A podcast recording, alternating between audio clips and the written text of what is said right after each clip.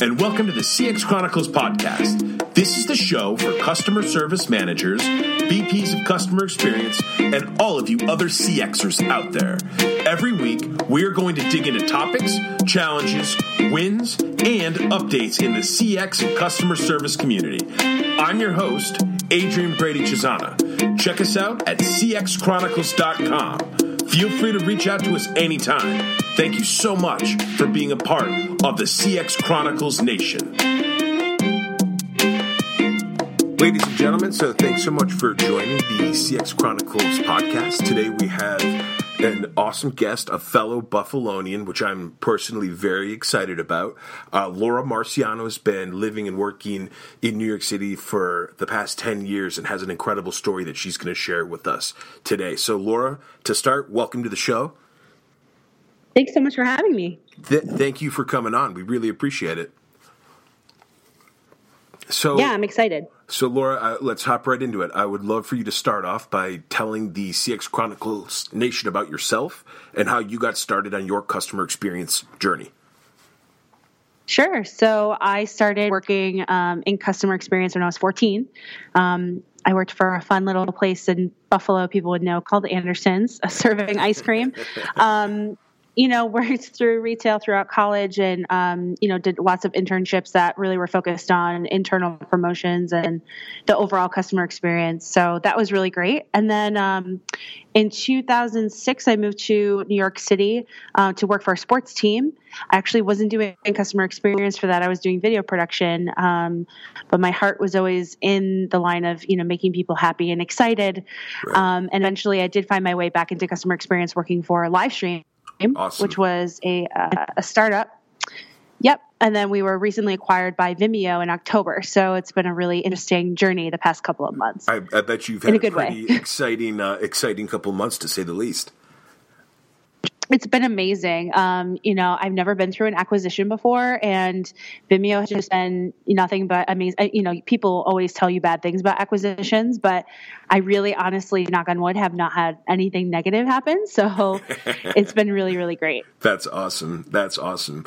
Well, Laura, as you know, we spend a lot of time on this show talking about the four CX pillars. So, team, systems, processes and workflows and customer feedback. I'd love to to kind of chat about some of your direct experience with these pillars. Um, can you talk with us a little bit about team structure and organization? How have you uh, how have you sort of thought about that over at at, at, at Vimeo? Sure. Um, so team structure to me, you know, I've gone from a startup to more of a corporate culture. I think it really depends on the kind of organization you are and the kind of culture you have as a, a company. So you know, coming from Livestream, you know, I started when there were just folding tables in the in the, in the room with no logos or anything, and there was like three of us on the team um, doing everything. And to me, you know, at that point, everybody has to just be really agile. Yeah. You need to be able to, you know, get your hands dirty, not be afraid to commit, make mistakes, move fast. They always say that the saying the saying essentially is like move fast and break stuff. Yep. Um, you can't do that if you have too many tiers or too much too much structure in place. So um, but as you get down the line, you know, as you build, as you add products, as you add experiences to your customer base, it's really important to keep in mind of like, you know, how am I most efficiently going to get this done? Um, without making the customer jump through hoops either. So yep. you need to make it easy, yet make it you know pretty logical. Yep. No, that makes sense, and I, and I'm I'm glad you hit on the point of sometimes in the beginning phases of these business, you have to remain agile, you have to remain flexible because a lot of times you're learning along the way, and then later down the road you can you can build in more of that structure. That's a great point. Yeah, and I guess uh, to further go on that, you know, talking about the people that are building that team, it's really when you're looking for people, you have to really focus on people that are willing to go the extra mile, but people that are willing to take risks. Yep. Um, you know, I had to learn a lot of things that I had never even seen before. Yep. And it scared me. I, I always tell the people that I hire that, you know, when I first started the first three months, I wanted to quit and I was actually interviewing at other positions. Um, and so one day, what kept me was the company culture. And I decided I'm going to sit down and really going to focus and learn and try. Yep. And be okay. You know, my boss is supportive, and I think that's really what you need when building a team. A- absolutely, you definitely do. And and again, you just the team that you work with each and every day. You could you can build these bonds that help to to really piece together what some of the the future solutions end up looking like. That's great. That's great. What about what about systems and tools? So once you've actually put together the team, how do you go about thinking about what the toolkit for that team looks like? Sure. Well, I guess you have to wonder how are they learning? Um, how do you expect your team to know the product inside and out? Um, working with technical support, it was something where we had to learn by getting our hands dirty. Yep. Um, so the way that we learned was here's a piece of hardware make it work, and then write everything down. And then if you have a question, just go back to your notes. And that eventually turned into our internal help documentation, which then turned into public documentation for our customers. Wow. Um, so our tools really start from the grassroots. You know, you really have to think about if I were a customer, how am I going to use a product?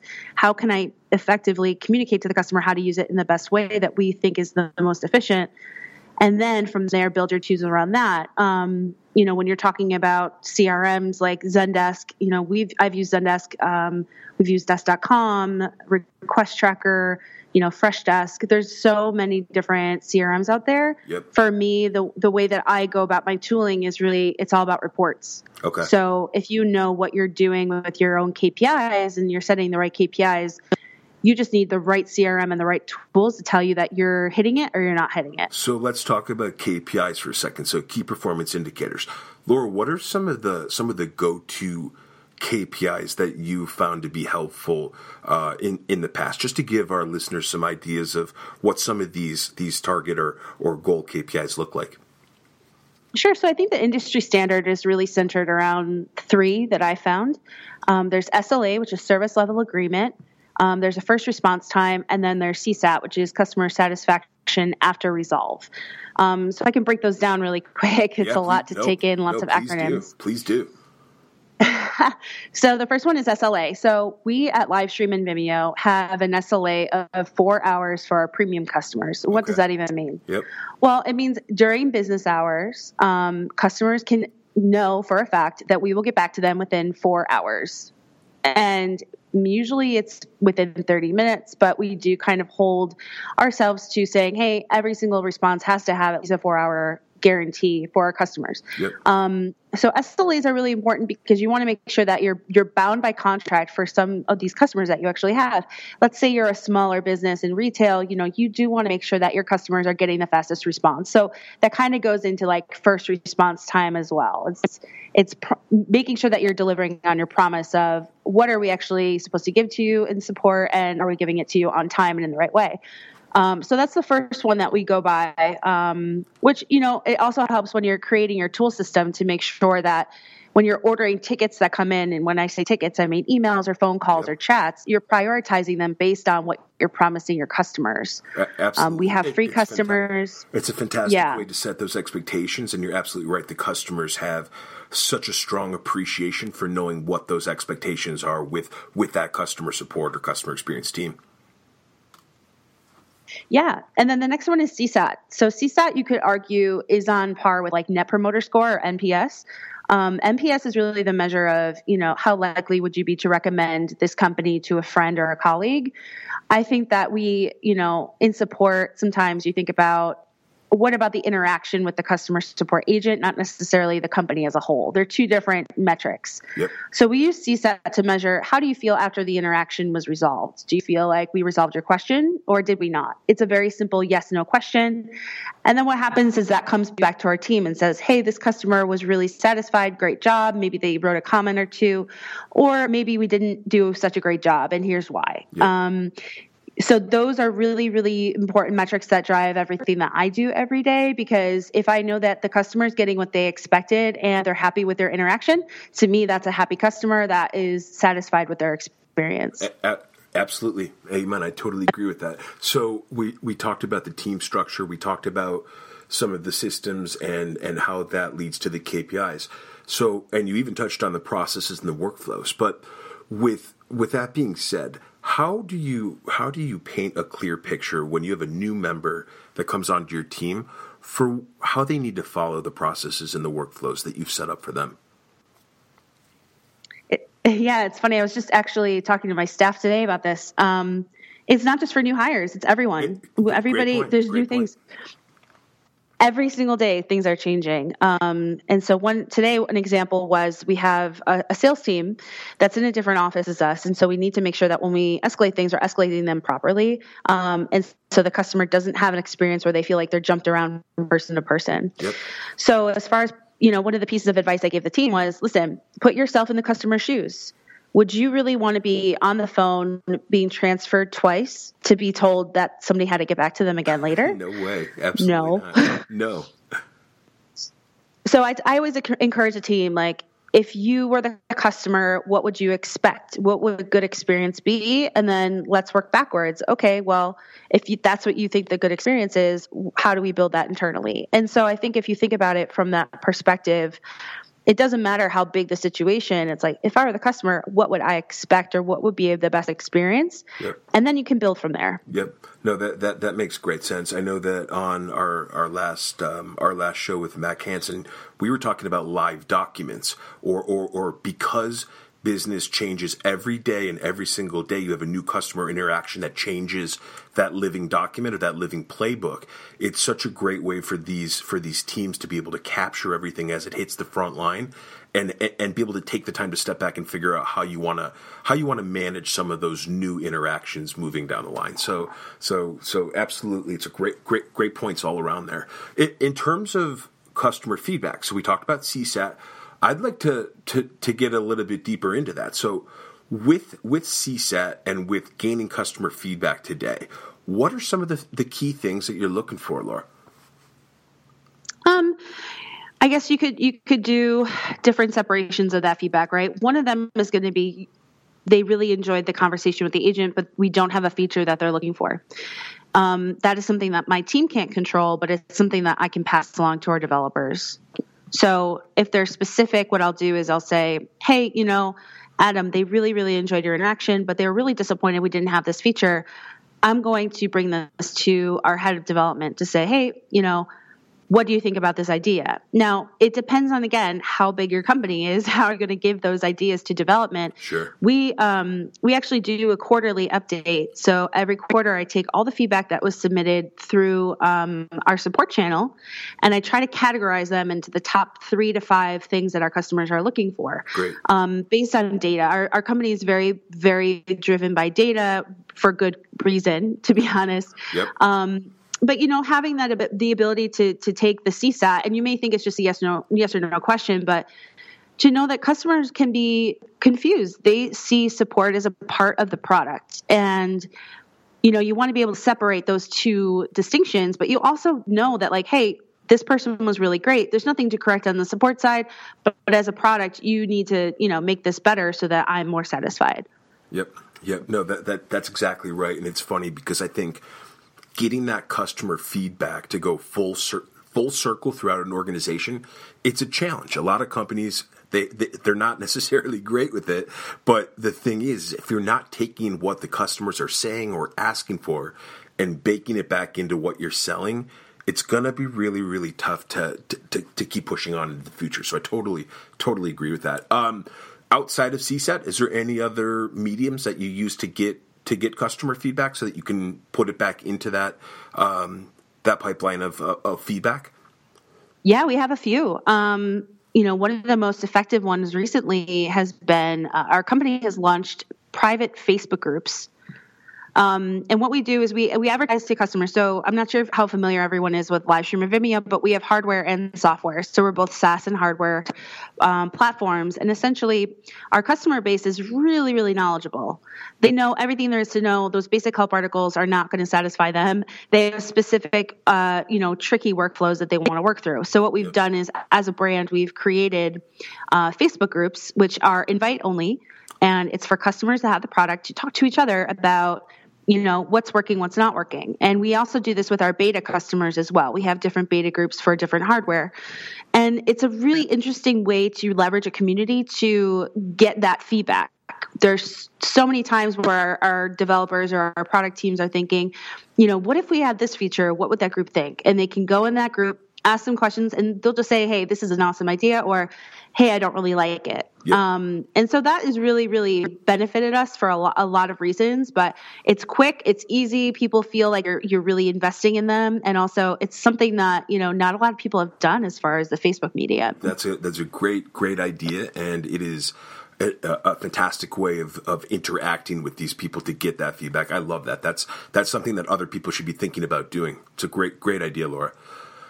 So Thanks. so okay. With that with that being said, I have uh, a little fire round question for you. So I want you to share with our listeners what's the most entertaining customer interaction you've ever had. It can be a, a, great story where it was really, really positive, or it can be it can be a challenge. Share with us the the, the most entertaining customer interaction that you've had.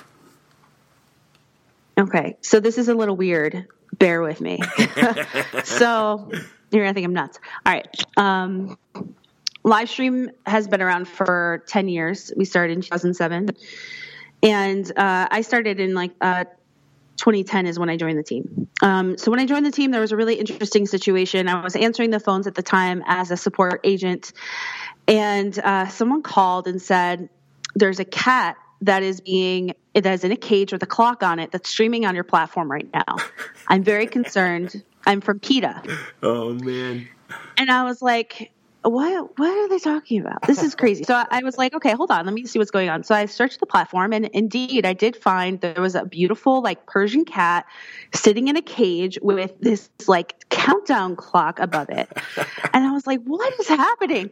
So usually, like you know, in these situations, we have a lot of viewers that contact support, but we, there's not much we can do. We don't control the content that's actually streamed on Livestream. We just are the provider. We pr- provide the platform for people to stream. Yep. So we're like, we don't know who these people are. Like, we don't know what's going on. So then another call comes in with another agent while I'm on the phone with this woman, and she's like, "I'm from PETA. We're going to CNN. We're going to tell oh, everyone what you're streaming. We don't think this is right. It's animal cruelty." And I'm just like, "Oh no, this is this is not going to be good." So I go to our CEO and I said, "You need to hear me out for a second. There's something going on on the platform." So that in the time um, that we were in the office, there was TVs all over the place. So we'd pull it up on one of the TVs, and everybody's like, "What? What is going on? That's so weird." so I, we go to our developers and we're like, "Listen, we got to get in touch with this customer. Like, we don't know what's going on. This we don't necessarily want to take it down because they're not doing anything, but this is really, really odd." Yeah. And we're getting blown up on the phone, right? We don't want CNN to do a story on it. So, oh, so I'm kind of like doing public relations at the same time as support, which is really funny, but it really is the same, right? So totally. We go yeah. to our development team. We figure, yeah, we figure out who it is. It turns out, long story short, it was a uh, a college that was doing a psychology experiment okay. to see who would actually be upset if this they weren't going to do anything to the cat. It was just more of like, how do you feel like seeing this cat? What would be wow. the reaction? And like put it on and I was like, man, can you just clean clear this up with us before give us a you decide up, to do something like that? oh, yeah, so we, awesome. you know, in support, you have phone calls, you have emails, you have chats. Yeah, you so got it just kind of went viral. A, a, whole way from it, just from something that you weren't even expecting. So then, so then, my follow up question: Right? How did how did you or your team or the business how how did you learn from that wild interaction? Well, I mean, the biggest thing. Well, what what did we learn was, you know, I, I, think it's interesting to know that people can contact you about anything. anything. Um, yep. You need to verify that what it is, you know, you need to do the right thing. You want to make sure that you're you're addressing the customer's concerns. And you that would have been a really easy thing for me to just blow off. Yeah, but right. I, because I took the time and I was like, what are they talking about? And is this legitimate? Um, and really, is there anyone in danger? That's part of the live streaming world, right? Like we live in a world where anything can be live streamed at any moment. Yep. Um, so we learned, you know, always take the customer's word for it. Um, they're not, you know, they're not crazy. They yeah. really do see things and they really want to do the right thing. And and that's kind of what I've taught my team from today is, you know, if you if a customer comes to comes to you, you should believe them. They're not making it up for the most part. I would say ninety eight percent of the time they're yeah. they're telling the truth. So you're you're absolutely yeah. Be, be ready for anything and then be ready to start finding the facts and connecting the dots. Totally, totally agree with that. Exactly. Yep. Well, right. so before before wrapping up, I would love to kind of turn things over to you. What else would you like the CX Chronicles Nation to know about you? Is there any projects or organizations that you're working on? Um, yeah, so there is one organization that I'm affiliated with. Um, it's customer uh, support based. It's called supportdriven.com. Um, so when I first started in support, I didn't know anyone working in support. There was a really negative connotation as far as, you know, oh, you're just hourly, no one really cares, and it's customer service. But at this yeah. point, like I've joined this community that is just so amazing. There's people all over the world there, and they all have the same passion and the same drive. So I would highly recommend if you're in the support world or thinking about getting in the support world to check out supportdriven.com. I mean, I'm not paid by them. This is a complete nonprofit situation. Sure. Friends of mine run the, the org, but, um, you know, check it out. And then what I do in New York City, if you're in New York City, um, we do have a, a meetup that we do about once a month with different brands. So We've met with, um, you know, meetup.com, Solvvy, uh, TalkDesk. There's a lot of amazing brands here in New York that we like to connect with. Yep. Um, it's free. There's no, you know, commitment. Um, so that's one project that I'm constantly, you know, doing on the side, a little side hustle, but it's mostly fun. That's, that's um, great. And then as far as yeah, as far as other things, you know, it's always just kind of getting out there and networking and learning more about support. And, you know, I don't, I would love to write more, but I just don't have the time. uh, but, if, but if anybody has tricks on, you know, time managing things, I would love to hear from you. But, um, no, I mean, that's really, that's really what I'm doing, um, for now, in addition to, you know, working and all that fun stuff. That that is great, and I promise you, I'm going to hit you up offline because the next time I'm in New York, we're definitely getting together, and I would love to to keep learning more about um, about some of these incredible connections that you've made, and just some of the awesome things that you've done. Oh, thanks so much. Yeah, of course, anytime, no problem. So, thank you so much, Laura Marciano, for joining the CX Chronicles podcast. We are so grateful for you taking the time to come onto our show and chat with our listeners. And I would love to have you back on in the future. And I'd love to do some type of check in so that we can stay in contact and keep uh, keep this conversation going into the future. Sounds good. Thanks for having me. Thanks so much, Laura. Have a great day. Thank you so much for listening to another episode of CX Chronicles. Be sure to subscribe, save, and share with all of your fellow CXers. And until next time, make happiness a habit, CX Chronicles Nation. Check us out at cxchronicles.com